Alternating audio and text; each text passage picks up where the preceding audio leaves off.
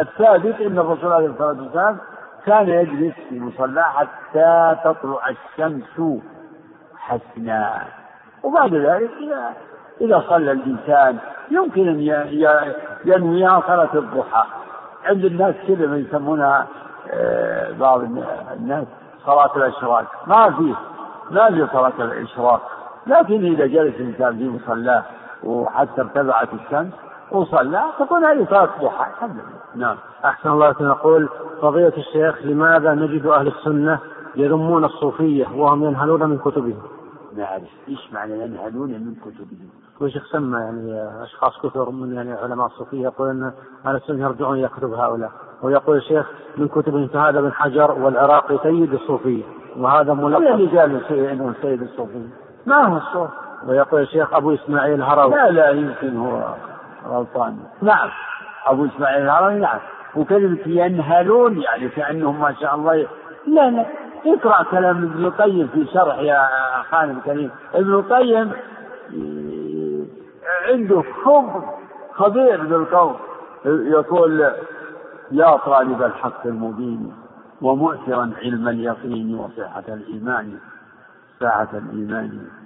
لا إله إلا يا طالب الحق المبين ومؤثرا علم اليقين وصحة الإيمان.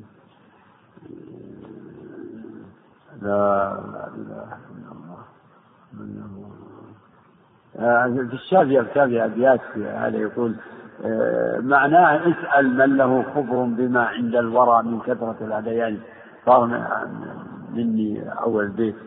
من له خبر من له خبر بما عند الورى من كثرة الهذيان ويقول بعد ما ذكر أحوال وأقوال جربت هذا كله ووقعت في تلك الشباك وكنت ذا طيران. نعم وقد طار. ويقول يقول حتى أتاح لي الإله بفضله من ليس يجزيه يدي ولساني. شبر أتى من أرض حران فيا أهلا بمن قد جاء من حران. يريد شيخ الإسلام. يعني كانت كان ابن القيم يعني عنده بعض الأمور التي اقتضتها بيئته ونشأته ويعني التي ليست يعني فيها مخالفات للسنة ولكنه يقول حتى أتاح لي الإله بفضله من ليس يجزيه يدي ولساني. وذكر يعني فضل شيخ الإسلام فضله عليه وأن حتى لزم لزمه ست عشرة سنة. نعم شرح منازل السائرين لأبي إسماعيل شرح بمدارج السالكين الكتاب العظيم. وأتى بالعجب العجاب من تحليل كلامهم. ومع ذلك يعني في بعض الأمور يعني يلتمس العذر ويعتذر عن أبي إسماعيل وفي بعض الحالات لا يستطيع الاعتذار. يقول الحق أحب إلينا من آه من من, آه أبي إسماعيل. أو يقول الحق أحب إلينا. يعني اعترض عليه في مواضع. فما معنى شيء كلام السائل وأنتم تنهلون؟ لا مانع. أن أن يستفاد والاستفادة من من كتاب العالم والباحث ما تعني موافقته على كل شيء. ومن يتبع كل مؤلف يستفيد من مؤلف هو يقع في في ورطات. نحن نستفيد من حتى من كتاب. وأنا ما ارغب في هذا لكن أهل العلم. هذا الزمخشري من رؤوس المعتزلة. ينفي الناس إلى تفسيره في جوانب. ابن كثير ينقل عنه يقول قال الزمخشري وهو يعرف إنه معتزلي ولا يلزم من ذلك إن يقول ليس قال أن يقول ليش أنتم تنتقدون المعتزلة وتنكرون عن المعتزلة وأنتم تأخذون من كلامهم؟ فهذا السائل عليه ان يتدبر الامر نعم الغزالي رحمه الله آه، عندها اطروحات وعنده هفوات وجلات ورد عليه شيخ الإسلام في عدد من الكتب. وهذا لا يمنع أن يكون عنده جوانب. عنده كتاب المستصفر في أصول الفقه أصل في لمن لمن جاء بعده وعلت على لتجعل منواله وهكذا. وفي كتبه أيضا جوانب يستفاد منها يمكن. لكن لكن يحتاج الإنسان إلى أن يكون عنده بصيرة يكون عنده فرقان يميز يميز يكون عنده علم بالمنهج الأصيل. يعني اعرف منهج السلف الصالح الصحابة والتابعين ثم ما جاءك بعد ذلك اعرضه عليه. لأن الناس بعدهم تفرقوا الناس تفرقوا بعدهم. فاعتصم بكتاب الله وسنة رسوله على فهم على فهم الصحابة. على فهم الصحابة. ما هو على فهم فلان وفلان من المتأخرين من المتأخرين الذين وقعوا في في المخالفات وفي البدع الكلامية أو البدع التعبدية. البدع الكلامية عند المتكلمين من الجهمية والمعتزلة وكذلك من وافقهم من الأشاعرة. وأهل العلم عندهم إنصاف يعني معناها آه، لا يمنعهم تخطئة المخطي من أن يأخذوا وأن يستفيدوا مما عندهم من آه، العلم خصوصا الذي يغلب عليه إرادة الحق وطلبه. هناك علماء فضلاء يقول عن الإسلام فلان وفلان ممن وقع في بعض الأمور الكلامية من الأساس. يكفي يقول إن علماء فضلاء حكماء نبلاء. الله أكبر. نعم. أحسن الله عليكم يقول الإنسان الذي يريد اكتساب الأخلاق الحسنة كالصلة والبر والرحمة فكيف يكون ذلك؟ يكون ذلك آه، أولا بالعلم أنك تتعلم وما ما ينبغي وتعرف آه، يعني كل كل له يعني ظروف يعني الأمور التي تتصل بالعادات تختلف باختلاف الناس. وعليك أنت إذا كنت تريد أن تسال ربك وتجاهد نفسك. تسال ربك وتجاهد إذا علمت إن هذا إن هذه الأمور من صلة الرحم وتريد إنك تتخلق بها ثانية تجاهد نفسك وتسأل ربك التوفيق والإعانة. نعم. أحسن الله عليكم يقول هل يجوز أن أقول يا فلان أسألك بالله والرحيم هذا طيب. أسألك بالله. والله يحسن أن تقول ثم بالرحم التي بيني وبينك. نعم. أحسن الله إليكم وأتابكم ونفعنا بعلمكم وصلى الله على نبينا محمد وعلى آله وصحبه أجمعين. بسم الله الرحمن الرحيم.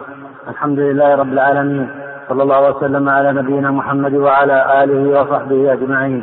قال رحمه الله تعالى عن عبد الله بن عمر رضي الله عنهما أن رسول الله صلى الله عليه وسلم كان إذا استوى على بعيره خارجا إلى سفر كبر ثلاثا ثم قال سبحان الذي سخر لنا هذا وما كنا له مقرنين وإنا إلى ربنا لمنقلبون.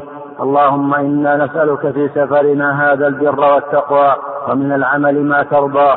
اللهم هون علينا سفرنا هذا واطو عنا بعده. اللهم أنت الصاحب في السفر والخليفة في الأهل. اللهم إني أعوذ بك من وعثاء السفر وكآبة المنظر وسوء المنقلب في المال والأهل والولد. وإذا رجع قالهن وزاد فيهن آيبون تائبون عابدون لربنا حامدون رواه مسلم. الحمد لله. صلى الله وسلم وبارك على عبده ورسوله وعلى آله وصحبه ومن اهتدى بهداه. هذا الحديث الذي يرويه عبد الله بن عمر رضي الله عنهما قد تضمن أدبا من آداب السفر هو نوعا من الذكر والدعاء. وقد اشتمل على معاني عظيمة وكثيرة اشتمل على مسائل يمكن شرح هذا الحديث يعني مؤلف كبير. يقول رضي الله عنه كان رسول الله صلى الله عليه وسلم إذا استوى على راحلة يعني إذا ركب راحلته واستقلت به يعني قائم استوى عليها يعني استقر استقر عليها خارجا إلى سفر صلى الله عليه وسلم. كبر ثلاثة. الله أكبر. الله أكبر. الله أكبر. هذه الجملة هي إحدى أنواع الذكر. الذي شرعه الله في مناسبات كثيرة سبحان الله والحمد لله ولا إله إلا الله والله أكبر. تجد لكل جملة مواضع مواضع من العبادات وأنواع من الأذكار. الله أكبر. هذه الجملة تدل على أن الله أكبر من كل شيء. تدل على الكبرياء لله والعظمة فهو الكبير المتعال العظيم العلي. والتكلم بهذه الجملة يقال له التكبير كبر الله أكبر. وأكثر ما يشرع التكبير أكثر نقول أكثر يشرع التكبير في حالات الارتفاع. كما كان الصحابة رضوان الله عليهم وكان الرسول إذا علا شرفا كبروا وإذا هبطوا سبحوا الله أكبر. ونلاحظ هذا هنا لما إذا استوت به راحلته. يكبر إذا على على راحلته و وقامت به واستقر عليها كبر ثلاثا. الله أكبر. فيفتتح هذا الدعاء وهذا الذكر بالتكبير.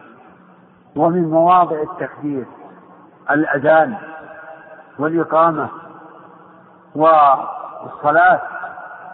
تحريمها التكبير. إذا قمت إلى الصلاة فكبر. وفي التنقلات تكبيرات الانتقال. الله أكبر الله أكبر. وفي أيام معينة كالعشر كعشر ذي الحجة. وأيام التشريق وليلة العيدين ولتكملوا العدة ولتكبروا الله على ما هداكم وبشر المحسنين. كبر ثلاثة ثم قال سبحان الذي سخر لنا هذا وما كنا له مقرنين وإنا إلى ربنا لمنقلبون. هذا هذا اللفظ جاء في القرآن. والذي خلق الأزواج كلها وجعل لكم من الفلك والأنعام ما تركبون لتستووا لتستووا على ظهوره. يعني تعلوا على ظهوره وتستقروا على ظهوره. ثم تذكروا نعمة ربكم وتقولوا سبحان الذي سخر سخر لنا هذا. وما كنا له مقرنين. يعني وما كنا له بمطيقين. فالله هو الذي أوجد هذه المراتب.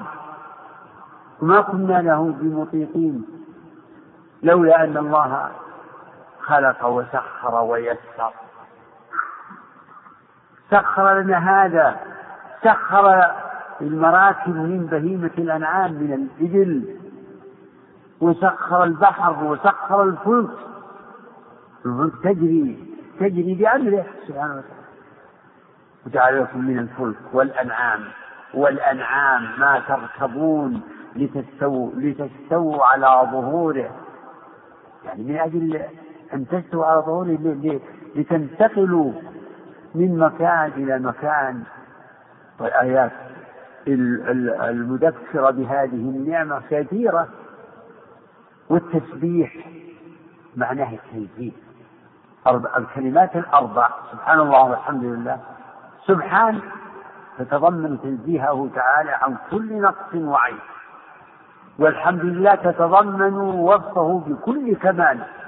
ولا إله إلا الله تتضمن توحيده في إلهيته سبحانه وأنه الإله الحق الذي لا يستحق العبادة والله أكبر. فتضمنت التسبيح والتوحيد والتحميد والتمجيد تكبير وإنا إلى ربنا لمنقلبون. في تذكر في تذكر المعاد والعودة.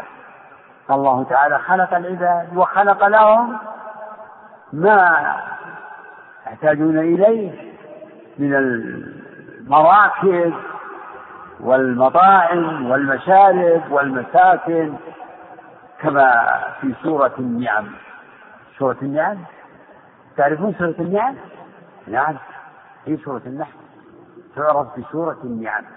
لأن الله ذكر عباده بالنعم في أولها وفي وسطها وفي آخرها حتى قال في آخرها إن إبراهيم كان أمة قانتا لله حنيفا ولم يكن من المشركين شاكرا لأنعمه تباه وهداه إلى صراط في في تذكير التذكر للآخرة وأن ما يتمتع به الإنسان وما في هذه الحياة ما هو إلا يعني مؤقت مرحلة.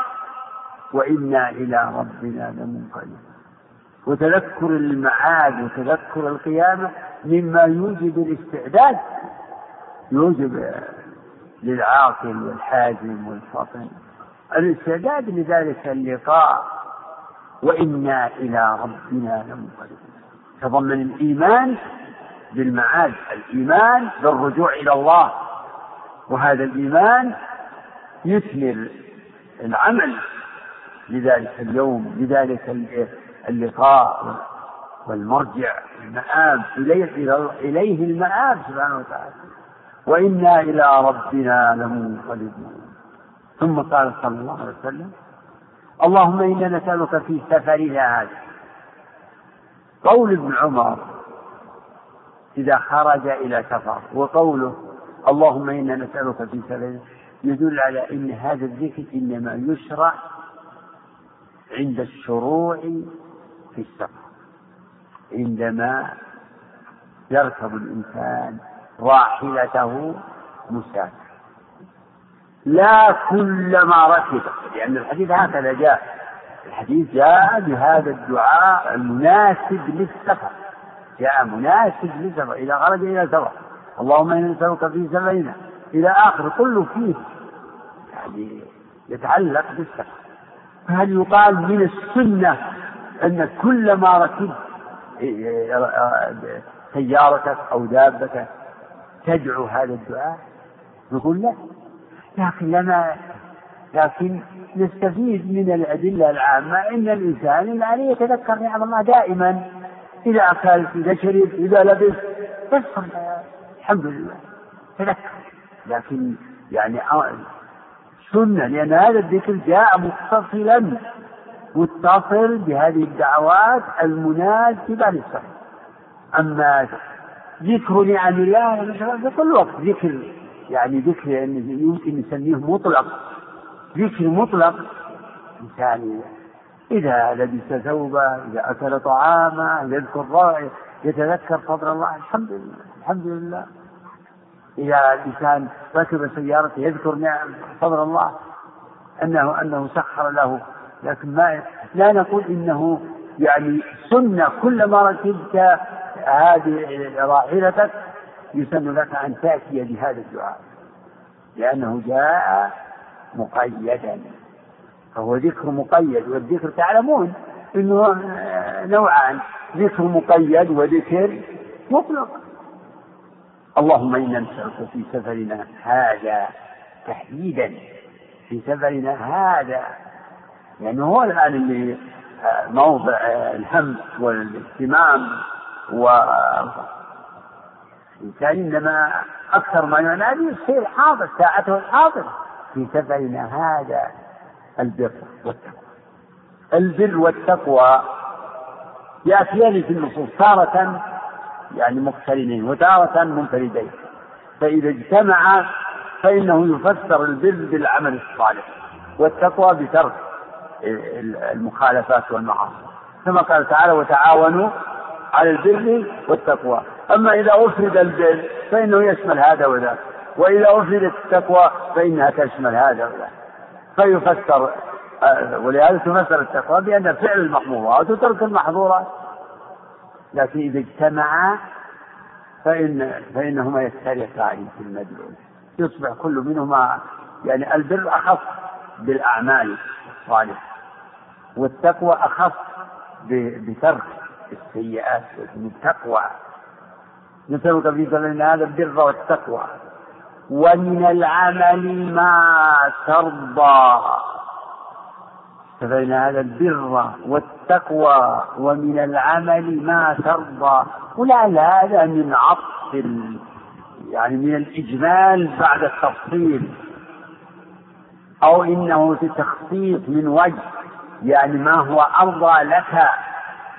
فكرة ما هو أرضى لأن الأعمال فيها فاضل وأفضل. ومن العمل ما ترضى. أو يكون من نوع التنويع لأن لأن العمل الصالح مرضي لله. وإن تشكروا يرضه لكم. ذلك بأنهم اتبعوا ما أسخط الله وكرهوا رضوانه. ومن العمل ما فرض وفيه إثبات صفة الرضا لله. والقول فيه كالقول في الرحمة. أهل السنة والجماعة يثبتون صفة الرضا لله رضي الله عنهم ورضوا عنه ويؤمنون بأنه بأن الله يسحق ويرضى ويغضب ويرضى وأكثر ما يأتي الرضا مقابلا بالسخط. ذلك بأنهم اتبعوا ما اسخط الله وكرهوا رضوانه. أفمن اتبع رضوان الله؟ كمن باء بسخط من الله؟ وأما الاشاعره فإنهم يؤول يؤولون الرضا بالإرادة كما قلنا بالأمس. يؤولون الرضا بالإرادة لأنه ما يثبتون إلا الصفات السبع على ما على ما في إثبات إرادة. ومن العمل ما ترضى. اللهم أنت الصاحب في السفر والخليفة في الأهل هذا فيه استشعار المعية معية الله. فالله مع عباده مع المقيم والمسافر. وهو معكم وهو معكم أيضا. أنت الصاحب في السفر والخليفة وفي استحضار هذه المعية يعني معنى التوكل عليه. في حصول يعني ما يطلبه العبد من الحاجات والمنافع وفي السلامة مما يكره أنت الصاحب في السماء وأنت الخليفة في الأرض. فهو مع عباده أينما كان مع المقيم ومع المسافر وهو معكم أينما كنتم. وهناك المعية الخاصة وهي معيته تعالى لأوليائه وعباده المؤمنين وعباده المتقين. إن الله مع الذين اتقوا والذين هم محسنون. إنني معكم أسمع وأرى فهما معيتان المعية العامة هذه مع كل أحد. لكن العبد إذا قال مثل هذا فإنه يقول ذلك يعني متذكرا معيته تعالى التي توجب التوكل عليه والاعتماد عليه سبحانه اللهم أنت الصاحب والخليفة في الأهل خليفة في الأهل. الرسول عليه الصلاة والسلام يقول في حديث الدجال لما ذكر لهم صفة فقال إن يخرج وأنا فيكم فأنا حجيجه وإن خرج ولست فيكم أو كما قال عليه الصلاة والسلام أو وإن خرج بعدي فالله خليفتي على كل فالله هو الذي يخلف المسافر في أهله ويخلف الميت في أهله. ويقول عليه الصلاة والسلام لما دعا لأبي سلمة اللهم اغفر لأبي سلمة وارفع درجته في المهديين وافتح له في قدره ونور له فيه واخلفه في عقبه. وبهذا يعلم إن إن الله هو الذي يخلف يعني يخلف يعني يخلف غيره لأنه الحي الذي لا يموت. وأما العبد فإنه يغيب ويسافر ويموت. ولا ولا يقال إن أحدا هو خليفة الله. هذا موضع نبه عليه شيخ الإسلام ابن القيم أن هذا. ما يقال إن أحد يخلف الله؟ وإذا قيل فلان يعني إذا قدر لو قيل قيل لأبي بكر يا خليفة الله قال بل أنا خليفة رسول الله. خليفة لأنه خلف الرسول بعد موته صلى الله عليه وسلم. وقوله سبحانه وتعالى وإذ قال ربك للملائكة إني جاعل في الأرض خليفة. بعض الناس يقول خليفة خليفة عن الله. لا. خليفة يخلق. جنس البشر يخلف بعضهم بعضا وهو الذي جعلكم خلائف في الأرض. هو الذي جعلكم خلائف الأرض وهو الذي جعلكم خلائف الأرض ورفع بعضكم وإن الله مستخلفكم فيها. مستخلفكم يعني جاعلكم خلفا لمن قبلكم لا أنه مستخلفكم عنه. يعني الله يجعلكم خلفاء عنه كما يغلط بعض الكتاب وهذا يقول الإنسان خليفة الله في الأرض. خليفة الله الذي يحتاج إلى من يخلفه هو الذي يموت ويغيب والله حي الذي لا يموت. أنت الصاحب في السفر والخليفة في الأهل هذا معناه إني أتوكل عليك في حفظ أهلي. أنا أنا سافرت وغبت ولكنك لا تغيب. أنت مع مع المقيم والمسافر. أنت الصاحب بالسفر والخليفة لله سبحان الله. فيه اللهم إني أعوذ بك من وعثاء السفر. يعني من مشاق السفر؟ السفر جاء في الحديث الصحيح إنه قطعة من العذاب. هذاك في مشاق في يترك الإنسان يعني طعامه وشرابه. هذا في الجملة وفي الغالب إنه في مشاق.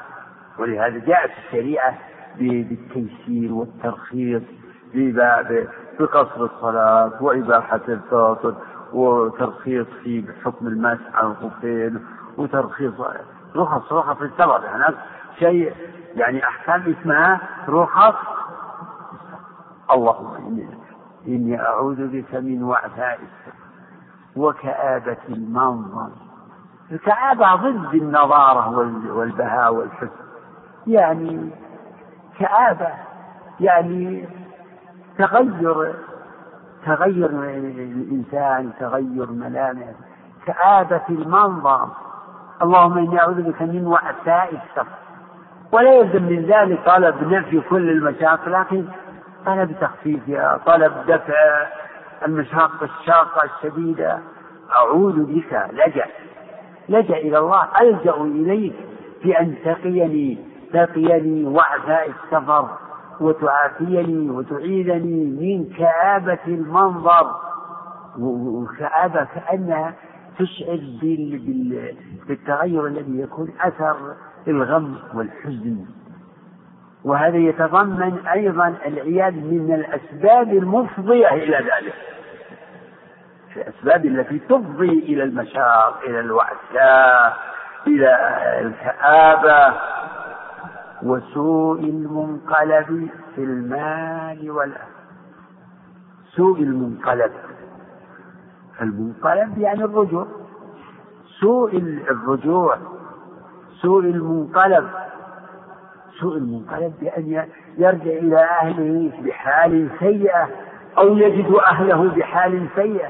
يعني سوء المنقلب. إما في نفسه أو في أهله.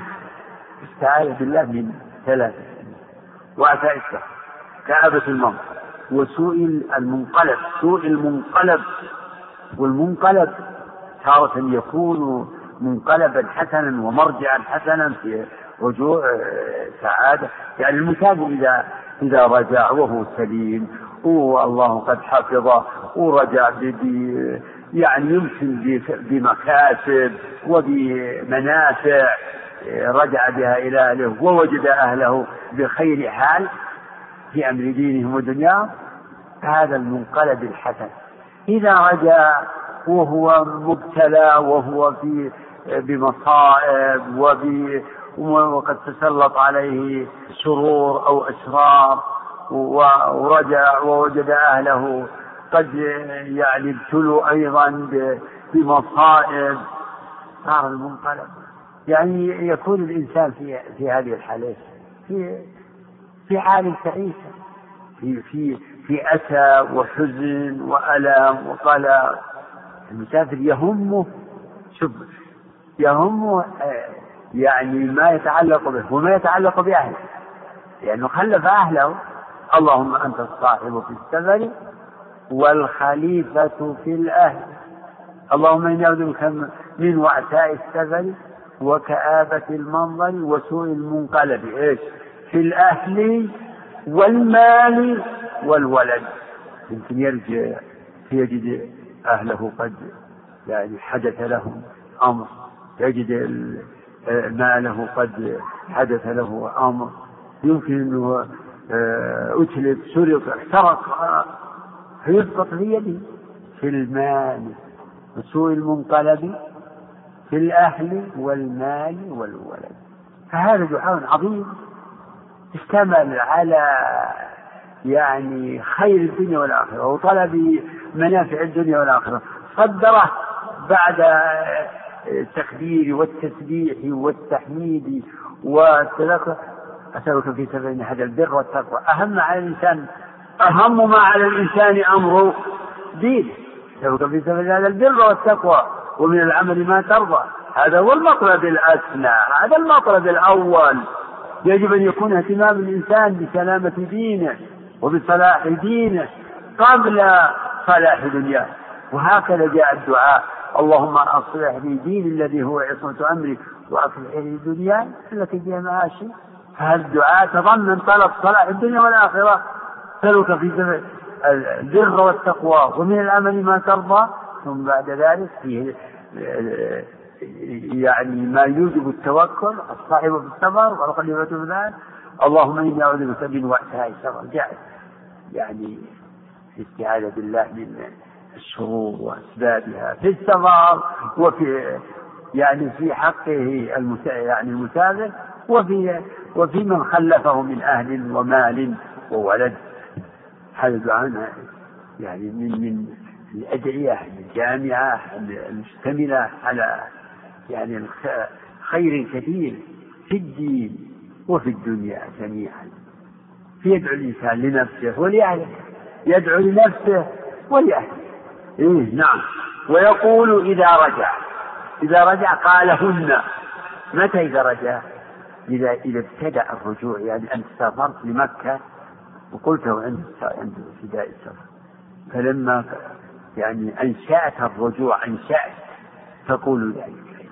يعني ما هو إذا رجعت إذا وصلت لا إذا قفلت قفل إذا وإذا قفل أو إذا رجع قالهن. قال هذا. إذا رجع يقول هذه هذا الذكر وهذا التمجيد وهذا الحمد وهذا الدعاء.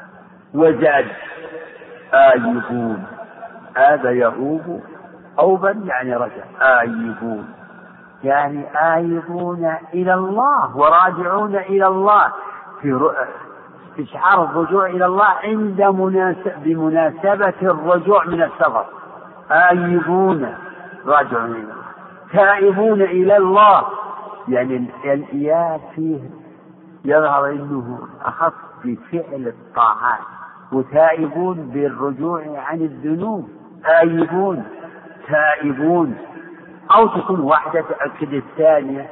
عابدون لله سبحانه توبة عبادة وسائر الطاعات عبادة. عابدون لربنا حامدون. حامدون مثنون عليه بآلائه ونعمه. آيبون تائبون عابدون لربنا حامدون. تقديم الجار والمجرور فيه فائدة. الحصر لربنا حامدون. يعني حامدون لله وحده. وفيه تناسب الكلمات.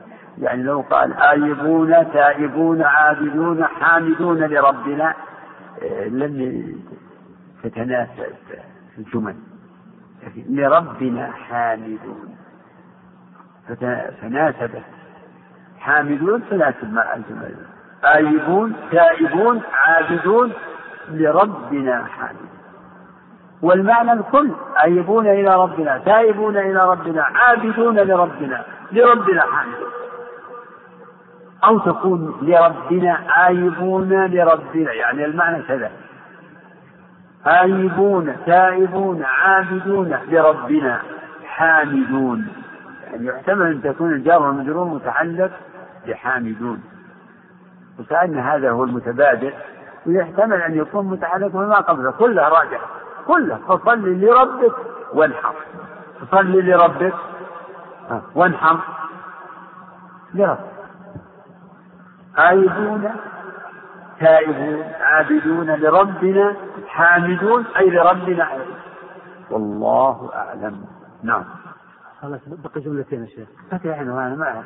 لا اللهم هون علينا سفرنا هذا واطلع عنا بعد اللهم هون علينا سفرنا هذا واطلع عنا بعد لا. اله الا الله هذا مما يهم المسافر يعني تهوين المشاق. المشاق من من من طبيعة السفر فهون علينا سفرنا هذا. يعني بتخفيف يعني متاعبه ومشاقه بحيث انها تسهيل الأمور وتهوينها على الناس. بعض الناس يعني بعض الناس إذا حصل له بعض المشاق يصير عنده يكون عنده تضايق وتبرم وش يعني أفرض إنك سافرت وحصل عطل بالسيارة. بعض الناس يضيق صدره صح هون بعض الناس الله يعطيه سعة في في صدره. ذلك الأمر يسير السيارة إن شاء الله تصلح. وبدل وبدل اليوم باقي إن شاء الله الحمد لله.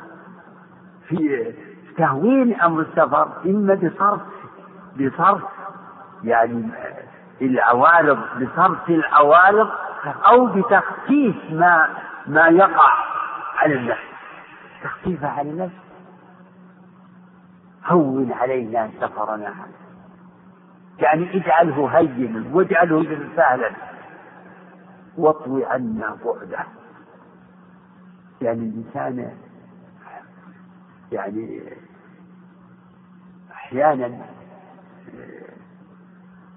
يعني يعان في سيره يعان في سيره حتى يقطع المسافات بدون كان ما شاء الله يقول يعني قطعنا هذه المسافة بهالسرعة. وليس بلازم إنه إنه إنه تطوى له الأرض بمعنى إنها آه، تزوى له ويقطع لكن تطوى له بحيث أنه يقطع المسافات بدون أي ضيق ولا حرج. يجد يستشعر ان ان إنه قد تيسر له الأمر وقطع هذا السفر بسرعة ما يظن أنه ما ما يقطع هذه المدة. واطوي عنا بعده. وهذا لابد يعني له أسباب. الله سبحانه وتعالى يهيئها للعبد. بفعله وبغير فعله. اللهم هون علينا سفرنا هذا وأطوي عنا بعده. هذا طلب دعاء لصرف المشاق وتيسير الأمور. ثم جاء بعد ذلك الدعاء من من الضد. يعني طلب يعني تضمن طلب محبوب ودفع المكروه. يعني من ما تقول اللهم أنا إني أسألك الجنة وأعوذ بك من النار اللهم اهد قلبي وأعصمني من من الضلال. تجد إنه يتضمن الدعاء الجمع بين سؤال المحبوب المطلوب و, و وطلب السلامه والاستعاذة بالله من المكروه. والله أعلم. نعم. وعن جابر بن عبد الله رضي الله عنهما أن النبي صلى الله عليه وسلم قال خذوا عني مناسككم رواه أحمد ومسلم والنسائي. هذه الجملة هذا الحديث طرف من حديث جابر الطويل المعروف في صفة حج النبي صلى الله عليه وسلم. ذكر جابر أن الرسول عليه الصلاة والسلام كان يقول في يعني أكثر من من مناسبة خذوا عن مناسككم أو لتأخذوا مناسككم. والمناسك جمع منسك وهو العبادة. فكل العبادة مناسك لكن أكثر ما تطلق المناسك في لغة يعني في النصوص على يعني الذبائح وأفعال الحج والعمرة. وإلا فالمعنى العام يشمل حتى الصلاة. الصلاة لها مناسك لأن النسك هو العبادة والتنسك والتعبد. ولكل أمة جعلنا منسكا ليذكروا اسم الله على ما رزقهم من بهيمة الأنعام. فإذا قضيتم مناسككم يعني أعمال الحج فاذكروا الله كذكركم آباءكم أو أشد ذكرا. فرض الحج على الصحيح في السنة التاسعة من الهجرة. وحج بالناس أبو بكر أمر النبي عليه الصلاة والسلام على الحج أبا بكر وأردفه بعلي وذلك في السنة التاسعة. وأمر عليا أن يقرأ على الناس أول براءة وينذر المشركين أن لا يحجوا خلاص إنما المشركون نجس فلا يقربوا المسجد الحرام بعد عامهم هذا ثم حج النبي عليه الصلاة والسلام في السنة العاشرة. حجة الوداع. وداع ما بعده لقاء. ما بعدها حج ولا لقاء بأكثر الناس. لم يعش النبي عليه الصلاة والسلام بعدها إلا قرابة ثلاثة أشهر اللهم صل وسلم. لتأخذوا حج وبين للناس المناسك ابتداء من الميقات من ميقات ذي الحليفة. هذا البدع. الله أكبر. علمهم المناسك ابتداء من ذي الحليفة. وبعد. وعند دخول مكة وما فعل. وما فعل وما, وما أمرهم به. وإلى آخر. وفي وما فعله يوم التروية وما أمر به وبعد ذلك وفي يوم عرفة وفي يوم وليلة الجمع. وكل علمهم المناسك خذوا يعني تعلموا واعملوا بما سمعتم ورأيتم من المناسك القولية والفعلية. وجابر روالنا أكثر تلك المناسك جابر رضي الله عنه روالنا في حديثه الطويل أكثر في حديث طويل بدأ بذكر إحرام النبي وإهلاله فلما استوت به على البيداء أهل بالتوحيد صلى الله عليه وسلم. ولما وصل إلى مكة أمر كل من لم يسق الهادي أن يحلوا ويجعلها عمرة. ولما إنه شك عليهم ذلك قال لهم لو استقبلت من أمري ما استدبرت لما سقت الهدي ولا جعلتها عمرة.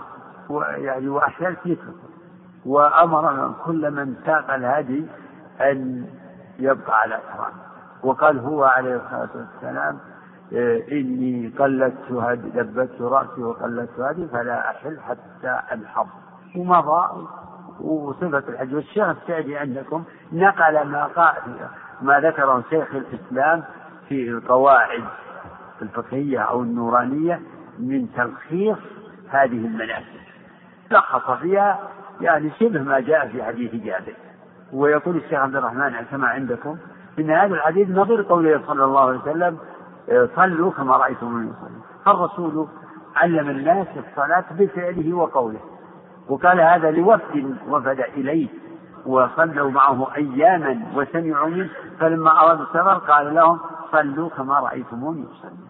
وقال إذا حضرت الصلاة فليؤذن أحدكم وليؤمكم أكبركم إذا مناسك الحج إنما تتلقى من من بيانه عليه الصلاة والسلام القول والفعل. وهذه المناسك منها أهل العلم أخذوا من الأدلة تفصيل. مناسك هي أركان ومناسك هي واجبات ومناسك هي سنن. يعني المناسك ليست على مرتبة واحدة. لكن على العموم يجب تلقيها كلها فما لم يكن من هديه فهو بدعة. ما لم يكن من هديه من المناسك فهو بدعة.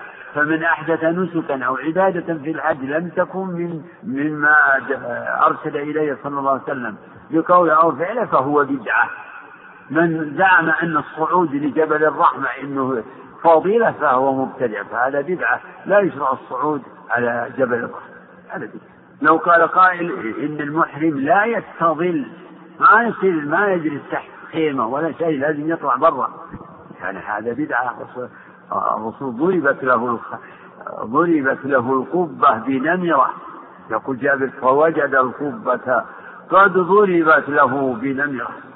وأهل العلم فصلوا أخذوا من من حديث جابر ومن غيره من مجموع الأدلة آه، يعني دونوا صفة الحج وكتبوا صفة حج النبي صلى الله عليه وسلم وصنفوا في أحكام الحج مصنفات مستقلة ومصنف ومؤلفات ضمن كتب الفقه وضمن كتب الحديث. خذوا عني عني خذوا عني تلقوا تعلموا مني يعني تعلموا مني مناسككم. صلى الله عليه وسلم. هذا فيه الإرشاد إلى توخي وتحري هديه صلى الله عليه وسلم في الحج. فهذا الذي ينبغي أن يهتم به المسلم أن يعرف هدي النبي في الحج وأن يعمل بهديه. هذا الذي ينبغي وينبغي يعني توجيه الناس بهذا الأمر. أما والله هذا ما هو هذا سنة هذا سنة. هذا واجب ولا سنة؟ لا سنة خلاص يعني إذا سنة وتصير تعال. يعني السنن تعال الشجرة ده حكيت منها جمالها الورق كله كل الورق نزلت منه قلت يعني ما هي ضروري العمد هذه والأعواد والأغصان. وهذا غصن الأغصان الدقيقة ما لها يعني كذلك. المهم يعني الأغصان الرئيسة. إيش تبقى؟ تبقى باهتة ما يعني يمكن يبقى لها اسم شجرة. لا لا يليق. يعني آه، يعني التخفف وتعمد ترك السنن بحجة الناس سنن. سنن ما فيها أجر. أنت ما تريد مزيد الأجر. ما تريد تكميل العبادات. فقوله خذوا عني مناسككم شامل. في كل المناسك. من واجب سواء كان على مستوى ركن أو ما دونه وشامل لما يقول أهل العلم أنه سنة نعم بعد. وعن أبي هريرة رضي الله تعالى عنه قال قال رسول الله صلى الله عليه وسلم قل هو الله أحد تعدل ثلث القرآن رواه مسلم. هذا الحديث في دليل على فضل سورة الإخلاص. وقد جاءت أحاديث عديده تدل على فضل هذه السوره وتدل على استحباب قراءتها في مواضع كما في ركعتي الطواف وركعتي الفجر وفي الوتر. قل يا أيها الكافرون وقل هو الله أحد. هذا الحديث أن سورة قل هو الله أحد تعدل ثلث القرآن. كذا تعدل ثلث القرآن في التواتر فمن قرأ كأنما قرأ ثلث القرآن وجاء في الحديث الصحيح أيعجز أحدكم أن يقرأ القرآن كله في ليلة؟ قيل من يطيق ذلك؟ قال يقول يقرأ هذه السورة ثلاث قل هو الله. فإن قل هو الله تعدل ثلثه وقال بعض أهل العلم وهو الذي اختاره الشيخ الإسلام وذكره عندكم الشيخ عبد الرحمن السعدي إنها تعدل ثلث القرآن من حيث المعنى والمضمون. فالقرآن ثلاثة يعني يتضمن ثلاثة علوم. أنواع العلوم ثلاثة. علم الشريعة الشرائع الأمر والنهي والحلال والحرام. وعلم الأخبار عن الخلق المبدأ والمعاد. بدء الخلق خلق السماوات والأرض خلق آدم والملائكة والمعاد البعث والنشور والجنة والنار. هذا نوع. والنوع الثالث وهو أشرفها وأفضلها وهو العلم بالله بأسمائه وصفاته وأفعاله. وهذه السورة تتضمن هذا النوع الثالث يعني مخلصة لعلم التوحيد. والتوحيد نوعان التوحيد العملي توحيد الطلب والقصد والتوحيد العلمي الخبري. فهذه السورة قل هو الله أحد تتضمن هذا التوحيد أعني التوحيد العلمي الخبري يعني التوحيد الاعتقادي. لأن هذه السورة مشتملة على الخبر عن الله. قل هو الله أحد. الله الصمد لم يلد ولم يولد ولم يكن له كفوا أحد. فتضمنت الإثبات والنفي. والله تعالى يوصف بالإثبات وبالنفي قاعدة. كما يقول ابن تيمية في العقيدة الوسطية وقد جمع تعالى فيما وصف وسمى به نفسه بين النفي والإثبات. فلا عدول لأهل السنة والجماعة عما جاء به المرسلون فإنه الصراط المستقيم. وقال في رسالة النورية القاعدة الأولى أن الله موصوف بالإثبات والنفي. أي بإثبات صفات الكمال ونفي النقائص والعيوب. وكل نفس في صفات الله فإنه متضمن لإثبات كمال ضده. ومن شواهد هذه القاعدة سورة الإخلاص. قل هو الله أحد. الله أحد هذا إثبات. الله الصمد إثبات. لم يلد ولم يولد ولم يكن له كفوا أحد هذا نفي. وقد تضمنت ثلاثة أسماء. الله وهذا الاسم هو أخص الأسماء بالله إذ لا يطلق إلا عليه. وهو الجامع لجميع الأسماء لمعاني جميع الأسماء الحسنى وجميع صفات الرب تعالى. الله وأصل هذا الاسم أنه الإله. فحذفت الهمزة وأدغمت اللام في اللام مع التقسيم. الله بالألوهية. الله. الله. تجد هذا الاسم في كل شيء. سبحان الله. الحمد لله. لا إله إلا الله. الله أكبر. تجد هذا الاسم في كل الكلمات الأربع. كم مرة تنطق بهذه الكلمة في الصلاة. مرة الله. الله تجد الصلاة تبتدئها بهذا الاسم وتنتهي بهذا الاسم. سبحان الله. تبدأ بهذا الاسم. الله أكبر. وتنتهي بهذا الاسم. السلام عليكم ورحمة الله. انتهى. أحد هذا اسم. هذا الاسم لم يذكر إلا في هذه السورة الأحد. وقريب في معناه الواحد وجاء في مواضع مقرونا بالقهار. الواحد القهار. هو واحد لكنه قهار. غلاب. لا يغلبه شيء. كل الموجودات في تحت قهره وسلطانه. لا إله إلا الله. لا حول الأحد.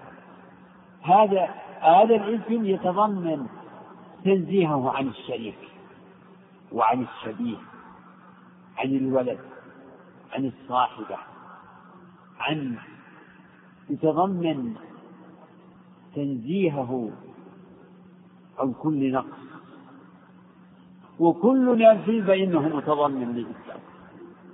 وهو الأحد الذي لا, لا شريك له. في أي شأن وفي أي صفة لا شريك له ولا شبيه له في حياته ولا في سمعه ولا في بصره ولا في قدرته ولا في عزته ورحمته ولا في سائر أفعاله ولا في في الخلق والتدبير والرزق والإحياء والم... لا شريك لا شريك له لا شبيه له. سبحانه وتعالى عما يشركون. والصمد هذا الاسم أيضا لم يرد إلا في هذه السورة هذا الاسمان لم يذكر في في, القرآن إلا في هذا الموضع. الأحد الصمد. والصمد فسر بأنه السيد يعني العباد أنه السيد الكامل في سؤدده الغني الكامل في غناه الحكيم الكامل في حكمته آه، الحليم الكامل في علمه إلى آخره. يعني فهو يدل على الكمال في جميع صفات الكمال. الصمد. وفسر بأنه الذي تصمد إليه الخلائق وتتوجه إليه وتقصده. إن كل من في السماوات والأرض إلا آتى الرحمن عبدا يسأله من في السماوات والأرض. يسأله من في السماوات والأرض. كل يوم هو في شأن سبحان الله. الصمد. وفسر بأنه الذي لا يأكل ولا يشرب. ومن منهج السلف أنهم قد يفسرون اللفظ يعني قد يفسرون الآية والكلمة ببعض ما تدل عليه. وفسر بأنه الذي لا جوف له. وكل هذه المعاني حق ويدل عليه اسمه الصمد. واقرأوا تفسير سورة الإخلاص للإمام ابن تيمية رحمه الله. قل هو الله أحد الله الصمد. هذا إثبات.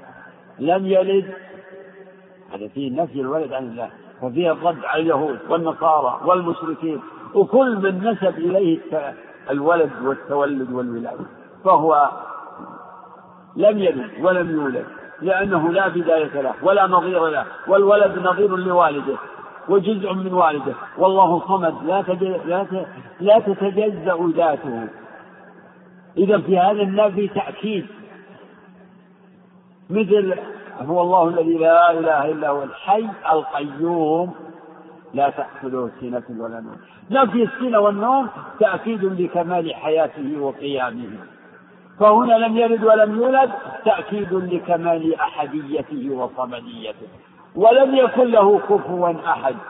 الكفء المثل فليس له كفء لا أحد من الخلائق كفءا له أي مثلا له يكافئه ويناظره ويماثله تعالى وتقدس ففي هذا النفي تأكيد لكمال أحديته. لكمال أنه الأحد الصمد. وإذا ومن هذا شأنه فإنه المستحق لأن يعبد. وبهذا يعلم أن الإيمان بربوبيته وكماله وأسمائه وصفاته يستلزم يستلزم أنه الإله الحق ويستلزم أنه المستحق للعبادة. وهذا معنى قول أهل العلم أن توحيد الربوبية يستلزم توحيد الإلهية. توحيد الإلهية يتضمن توحيد الربوبية. نعم. أحسن الله إليكم. هذا سائل يقول فضيلة الشيخ دعاء السفر هل يقوله إذا خرج من المدينة أو عند ركوب السيارة؟ إذا ركب السيارة استوت به في الحديث استوت استوى على راحلته نعم. أحسن الله إليكم. يقول هل يشرع دعاء الركوب عند استعمال المصاعد الكهربائية؟ قلت إن هذا الدعاء خاص بالسفر. و واذكر فضل الله في كل في كل نعم عند كل نعمة. الحمد لله الحمد لله ما شاء الله. التيسيرات وعلى النعم إذا رقيت مع الدرج الحمد لله. نعم. فضيلة الشيخ يقول إذا سافرت بالمفرد هل ألتزم بلفظ بلفظ الحديث فأقول اللهم إنا نسألك أو أقول اللهم إني أسألك كما تشاء الأمر نعم. يقول آه الذي ليس له أولاد هل يذكر ولد؟ لا ليس له أولاد يقولها تعبدا نعم أحسن يقول إذا كانوا جماعة جماعة في سفر فهل يجزي أن يقول رجل الدعاء ويؤمن الباقون؟ ما يحتاج يقول كل واحد يتكلم عن نفسه ما هي مسألة آه، قنوت في الصلاة أحسن الله إليكم وأتابكم ونفعنا بعلمكم وصلى الله على نبينا محمد وعلى آله وصحبه أجمعين. الحمد لله وصلى الله وسلم وبارك على نبينا ورسوله وعلى آله وصحبه. حديث ابن عمر رضي الله عنهما في ذكر الخروج إلى السفر والرجوع ظهر لنا أن قوله وإذا رجع قالهن وزاد إنها أنه يقول ذلك عند ابتداء الرجوع.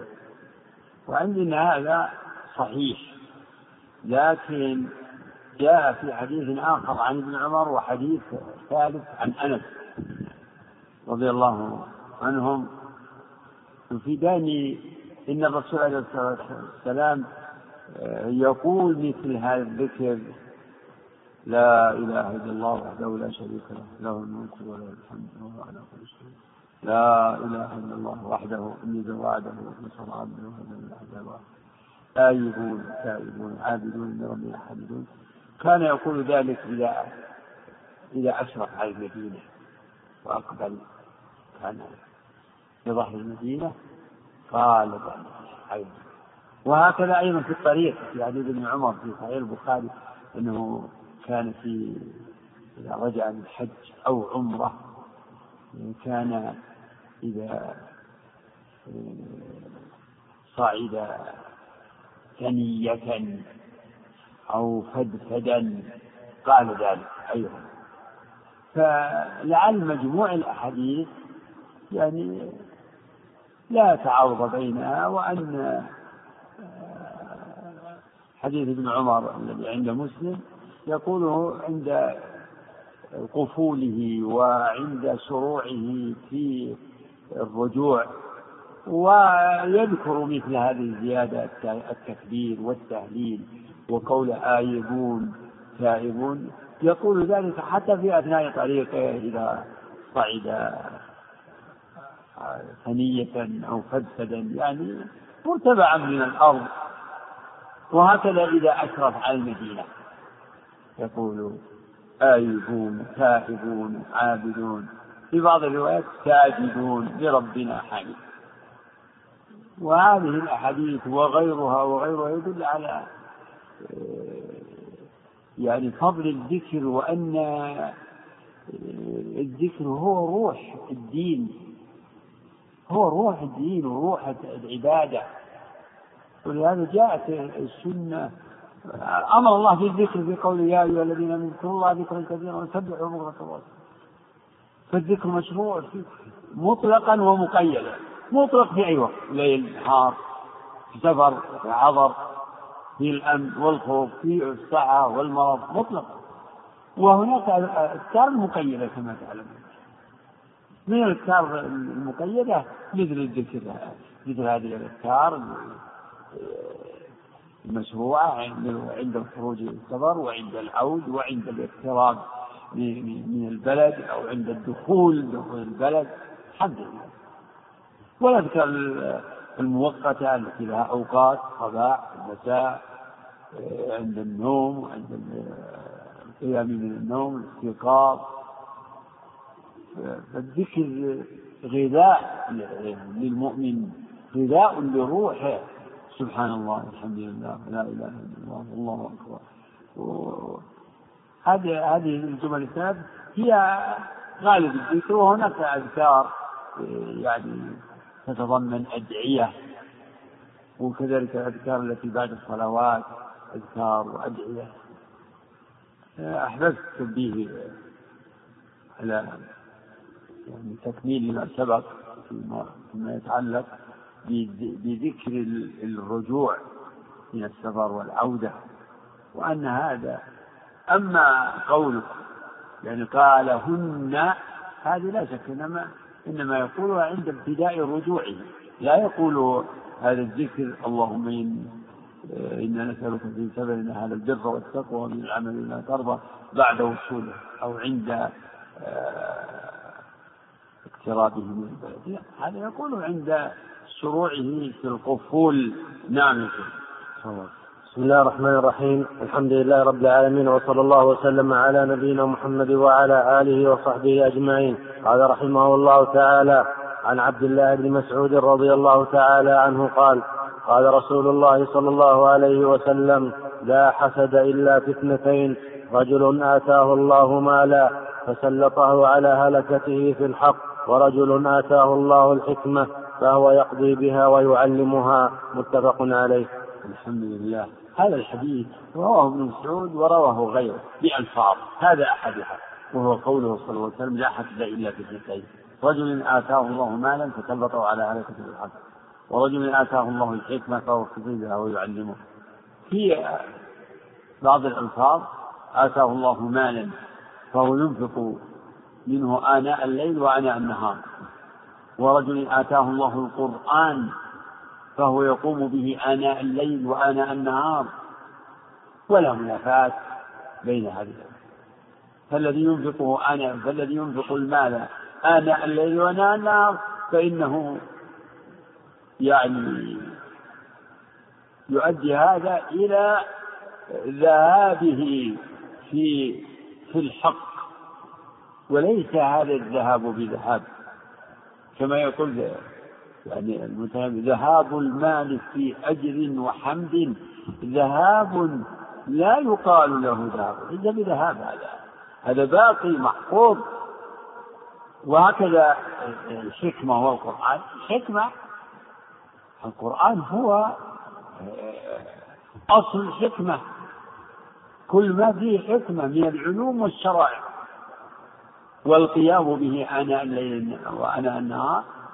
القيام بالقرآن هو العمل بالحكمة. فإن الحكمة قول صائب وعمل صالح. يؤتي الحكمة من يشاء ومن يؤتي الحكمة فقد أوتي خيرا كثيرا. وفسرت الحكمة بأنها الفقه في كتاب الله وسنة رسوله. صلى الله عليه وسلم. قال صلى الله عليه وسلم لا حسد إلا في اثنتين الحسد له معنيان أشهرهما أنه تمني زوال النعمة عن الغير. تمني زوال النعمة عن من أنعم الله عليه نعمة دينية أو نعمة هذا هو الحسد. وهذا الحسد هو الخلق الذميم القبيح الذي وصف الله به اليهود. ود كثير من أهل الكتاب لو يردونكم من بعد إيمانكم كفارا حسدا من عند أنفسهم من بعد ما تبين لهم الحق. ودوا لو تكفرون كما كفروا. أم يحسدون الناس على ما آتاهم الله من فضله. فقد آتينا آل إبراهيم الكتاب والحكمة وآتيناهم ملكا عظيما. إذا الحسد هو مرض قلبي. وهو إن, إن يتضمن يتضمن بغض المحسود وبغض النعمة التي أنعم الله بها عليه. يتضمن السرور بما يسوءه بما يسوء المحسود بزوال نعمة الله عنه. والكراهية لما أنعم الله به عليه. أعوذ بالله. وهذا الخلق يعرض لكثير من النفوس. لكثير. لكن لكن إذا الإنسان قاومه ببغض ببغضه أعني ببغض نفس هذا الشعور أن يكرهه من نفسه ولا ولا يعمل بموجبه فلا يسعى. إذا قدر لا يسعى بما يسيء إلى المحسود. لا يت... يقاوم يقاوم ذلك. يمكن أن يدعو للمحسود يدعو له يقاوم هذا ال... هذا المرض السيء يقاومه في نفسه. إذا قاومه يعني مثلا بالدعاء للمحسود بكراهة هذا الخلق وبغضه بالاستعاذة بالله من الشيطان فيرجى أنه لا يضر. لأن هذا أمر يعني قد يخرج عن قدرته. قد يقال أنه هذا خارج عن قدرته. أما إذا كان لا يتمنى ويسعى ويمكن أن يتفرع عن هذا ذمه للمحسود غمطه جحد فضائله التماس المطاعم. فهنا يحقق حتى يعني حقق الحسد الذي في نفسه وطفح طفح ذلك الحسد وطلع يعني من من من الباطن إلى إلى الظاهر. ظهر وصار كلام وفعال. نعوذ بالله من وشيخ الإسلام رحمه الله في اقتضاء الصراط المستقيم ذكر أنه من وجوه المشابهة. وجوه المشابهة. يعني مشابهة الكفار. وذكر أن هذا يكون أيضا بين يعني يوجد في في يعني بين فئة من أهل يعني من من أهل العلم وطلاب العلم لأن العلم شرف. وأكثر ما يجري فيه العدد الأمور المحببة للنفوس الشرف والمال كما جاء في الحديث ما ذئبان جائعان أرسلا في جريبة غنم بأفسد لها من حرص الرجل أو من حرص الرجل على المال والشرف لدينه الحرص على الشرف والحرص على المال يعني من أفضل ما يكون على الدين. فيكثر الحسد. أكثر ما يتحاسد الناس على المال وكذلك الشرف. ولهذا يعني يكثر الحسد بين العلماء. وكذلك طلاب العلم. يمكن من من هذا مثلا الحسد في التفوق في الشهادات. في تنافس الآن التنافس في الشهادات والدرجات والتقدم. مجال للحسد لأن الشهادة فيها شرف. هذا إذا طلع الواحد ممتاز ممتاز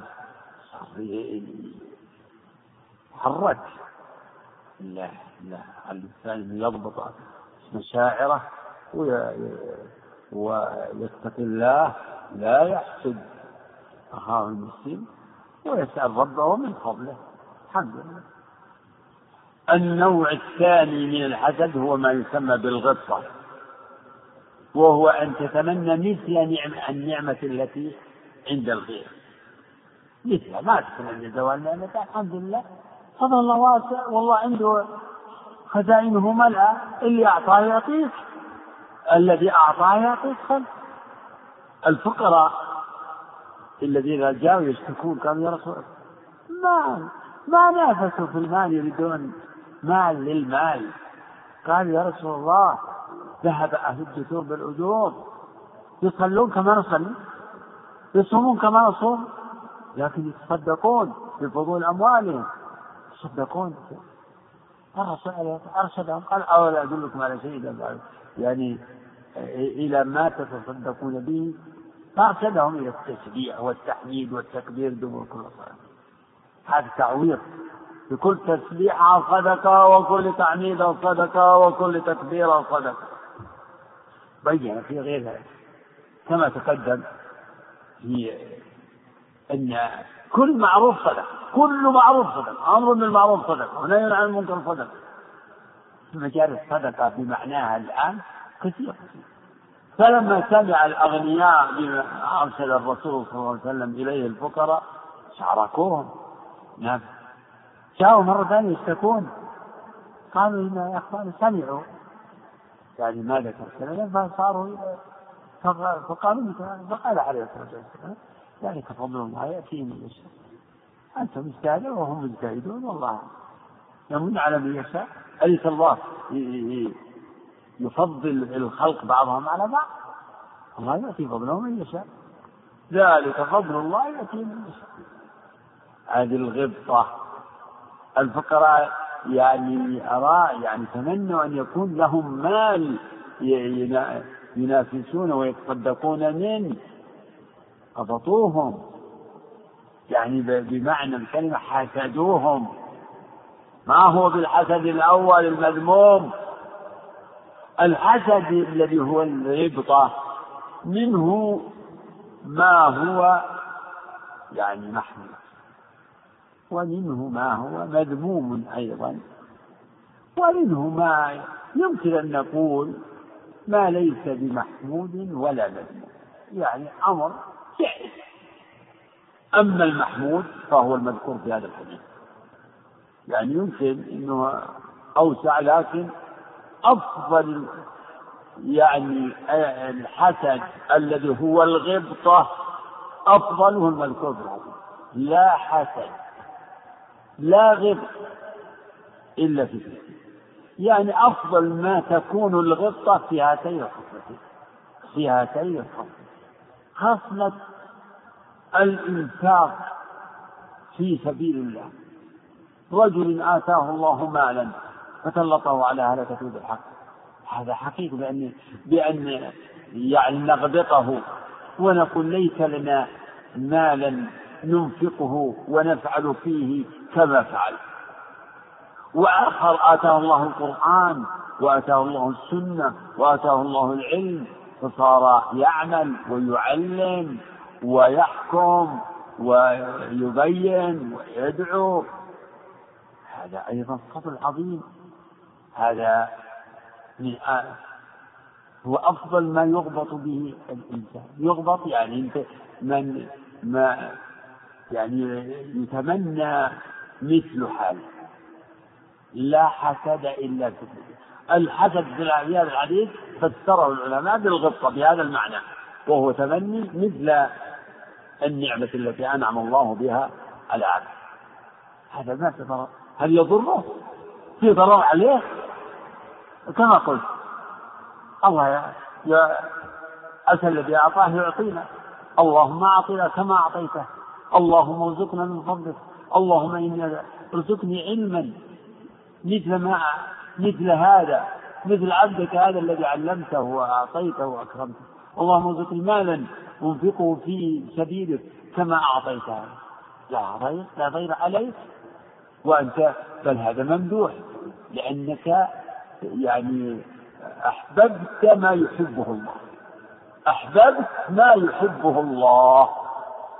النوع الثاني من الغبطة المذمومة هو تمني مثل ما متع به وابتلي به بعض الأشرار من الكفرة والفجرة الذين أوتوا يعني حظوظا.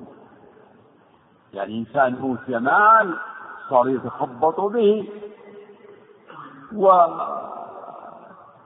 ويتصرف به تصرف بغير بصيرة ولا علم ولا هدى يتوصل به إلى الحرام إلى شهواته المحرمة إلى إعانة من هو على شاكلته يتطاول به على الناس.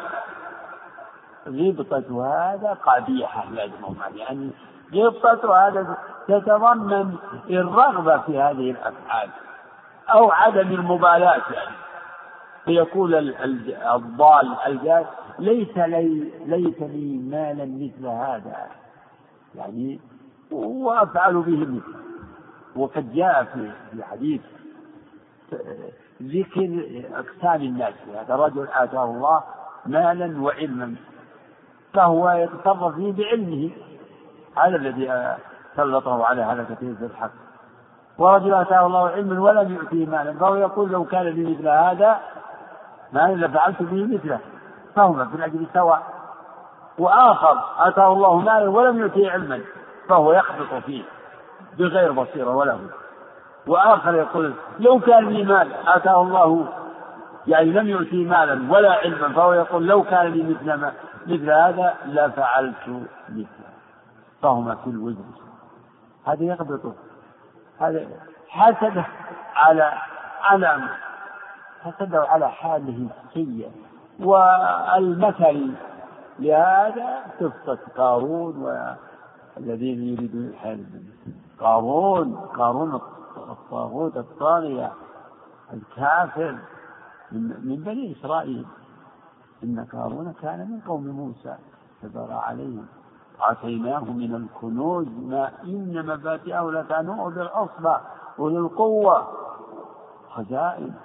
مفاتيحها يعني يدخل على العصبة الجماعة من الناس يحملون المفاتيح. إذ قال له قوم لا تفرح إن الله لا يحب الفرحين.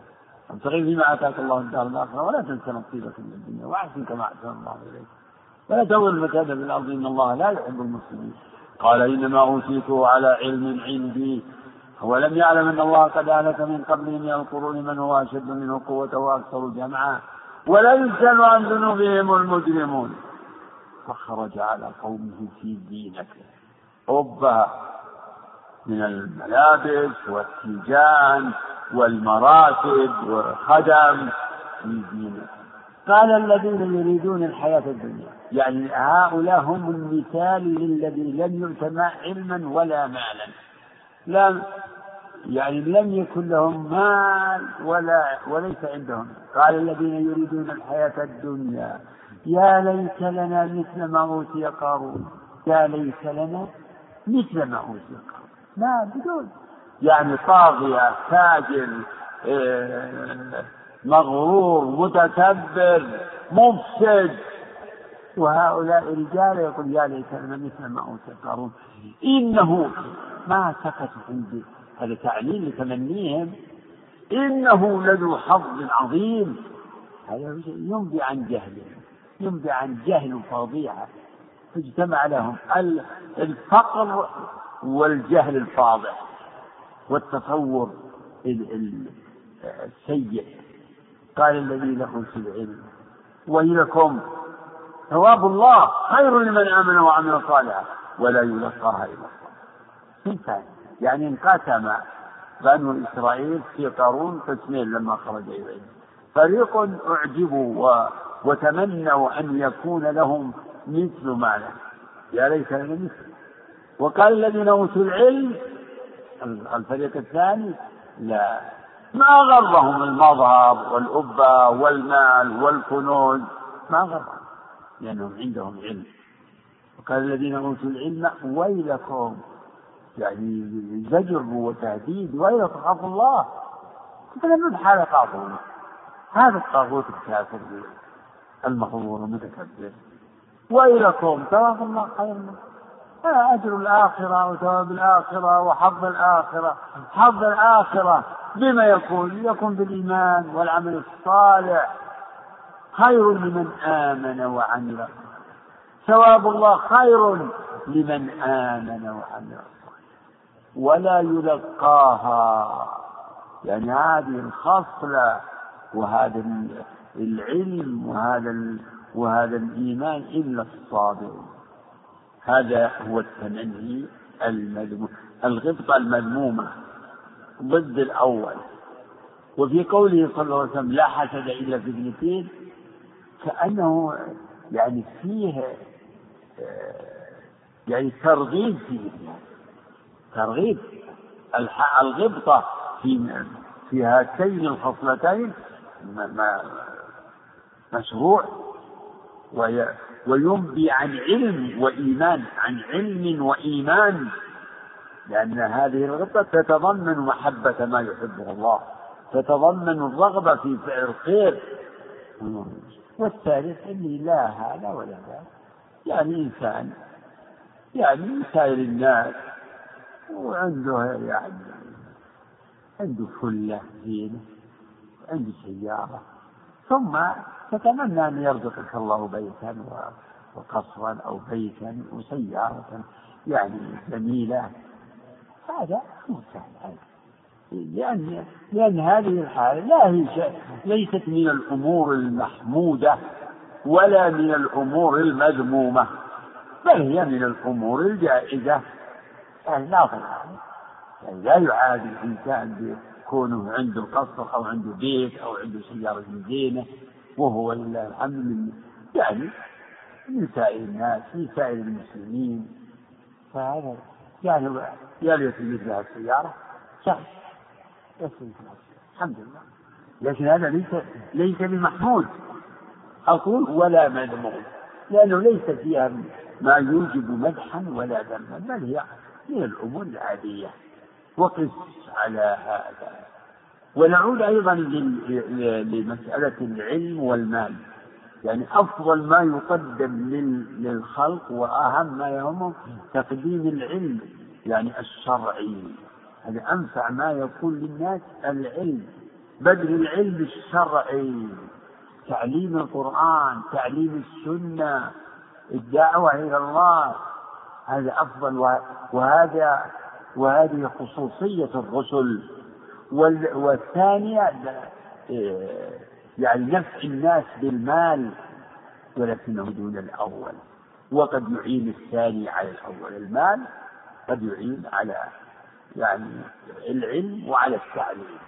فيشارك صاحب المال صاحب العلم بماله بإحسانه ببذله. ثم بعد ذلك المنافع الأخرى نفع الناس. يعني يعني واحد يعني إنسان فاضل آه، يسعى في نفع الآخرين بجاهه ببدنه. أيضا هذا مما يغضب.